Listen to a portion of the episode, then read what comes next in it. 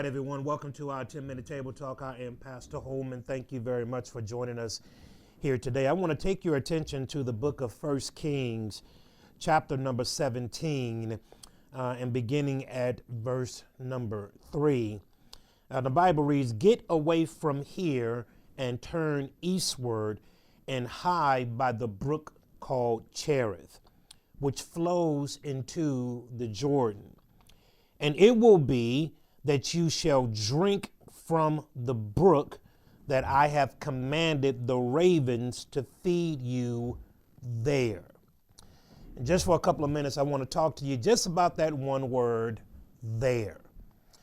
Um, in this particular book, a very familiar passage to those of us who've been in church for any length of time, this is the man of God, Elijah, um, the same man that James talks about in his epistle that he prayed and it did not rain for three and a half years um, when he was speaking to Ahab. Uh, this particular portion of the scriptures is Elijah is on the run from Ahab and Jezebel. Ahab, being the most wicked king in all of Israel's history, is chasing the man of God, uh, Elijah. And God gives him very specific instructions in verse number three he tells Elijah that I need you to go to a place, and when you get to that place, you will find my provisions in that place. That place being there. And in this particular context, that particular place was the brook called Cherith. And, in, and when Elijah got to this particular place, God says, when you get there, the provisions that I've already ordained will be there to sustain you. He tells Elijah that once you get to the place where I've called you to be, my provisions will take care of you. And the Bible says in verse number five that so he got up and did according to the Lord. So he went to the place called Cherith, that brook where God had told him to be. And when he gets to that place, verse number six says, the ravens brought him bread and meat in the morning, and bread and meat in the evening, and he drank from that brook. The provisions that God had ordained for his life was available for him when he got to the place where God told him to be. There are far too many of us that are asking God for all of this other stuff. But the problem is you out of location. Uh, you're not in the place where God wants you to be. You're not doing what God wants you to do, but you're steady calling and beckoning the, the, the gates of heaven, saying, God, bless me, bless me, bless me. God's provisions comes with his promises. And he told Elijah that if you get there to the brook called Cherith, if you follow me, obey me, and go to the place where I want you to be, then my provisions will be at the place where I said they would be at. And far too many Christians, far too many of us, are asking God to move mountains, but we're out of position. We're not in the place where God called for us to be. We're in the place that's dry and not filled with His blessings, and we refuse to go to that blessed spot because that blessed spot is out of our comfort zone. Elijah is running from Ahab, and Jezebel receives a word from the Lord. The Lord tells him to go to the brook called Cherith. And verse number five says, So he did according to what the Lord said, for he went and stayed at the brook Cherith, which flows into the Jordan. Elijah did exactly what God asked him to do and went to the very place where God asked him to go. And when he got to the place where God told him to go, the provisions that God had promised before he told Elijah to go were already there when Elijah got there. Many of us are out of location.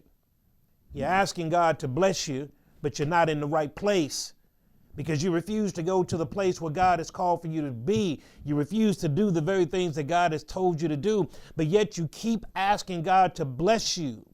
And everybody gets general blessings, but this in 1 Kings chapter number 17 is not a general blessing by no stretch of the imagination. This is a very specific blessing tied to the promises of God if Elijah would only obey. In verse number 8, so the ravens brought bread and meat in the morning and bread and meat in the evening, and he drank from that brook. Very important. Watch verse number seven. And it happened that after a while that the brook dried up because there was no rain in the land. There was no rain in the land because in verse number one, um, Elijah had prayed that the heavens would shut up. And for three and a half years, there's no rain in the land. God tells him to go to the brook called Cherith, which flows into the Jordan, but eventually that brook dried up. Why? Because there was no rain falling from heaven. It seems like a dire situation that Elijah followed the, the, the commandments of the Lord, got to the place and experienced temporary blessings from, the God, from God, and then that blessing just stopped. Oh, but that's not what God intended. In verse number eight, then after the brook dried up, this is verse number eight. After the brook dried up, this is verse number eight. After the brook dried up, then the word of the Lord came to him, saying, Arise and go to Zarephath, which belongs to Sidon, and dwell there. There. Where's there? In Zarephath. Dwell in Zarephath. That's the there. The previous there was the brook called Cherith, which flows into the Jordan. But there's a problem with the brook called Cherith that flows into the Jordan, is that the brook dried up. And after the brook dried up, God tells them in verse number eight, get up and now go there. Where's there? To, to Zarephath.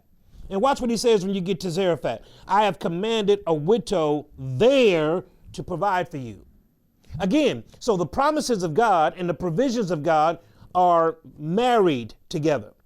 And he tells Elijah that if you get up from the brook, you were faithful to obey me by going to the brook called Cherith. The brook is dried up. Now I need you to go to Zarephath. And when you get to Zarephath, I have ordained a widow to take care of you. There, there. Elijah got up, went to the brook called Cherith. The ravens came, gave him meat and water. He fed from the brook. The brook dried up. God tells him, Go to Zarephath. Zarephath is on the other side of, of, of town. Go to Zarephath, and when you get to Zarephath, I've commanded a widow, a widow, a widow, a widow, a widow to take care of you when you get there. See, when you're looking at what's going on in your life right now, and many people see the absence of God or the absence of His blessings, it is because we're not strategically in place for God to bless us. And please hear something, y'all. Please hear me as I say this. God is only going to bless you according to his word. God's not going to bless chaos. God is not going to bless dysfunction. God is not going to bless your will. God blesses according to his word as we obey the commandments of the Lord, as we seek Him in the scriptures and try to align our life as best we can to what the Bible has said, we place ourselves in positions to be blessed by the Almighty God. But far too many Christians are out of place. They're not there. They're somewhere else, but they're not there. They're somewhere else. They're not in the house. They're in somebody else's house. God says when we get there, and that place is specific to every Christian. Where has God called you to be? Where's the place where God has told you to plant? Where is that place? Where is your there? Maybe you're in a place right now to where you're not seeing the manifold blessings of God. Maybe because you're not there. Maybe your job is drying up. Maybe because you're not there.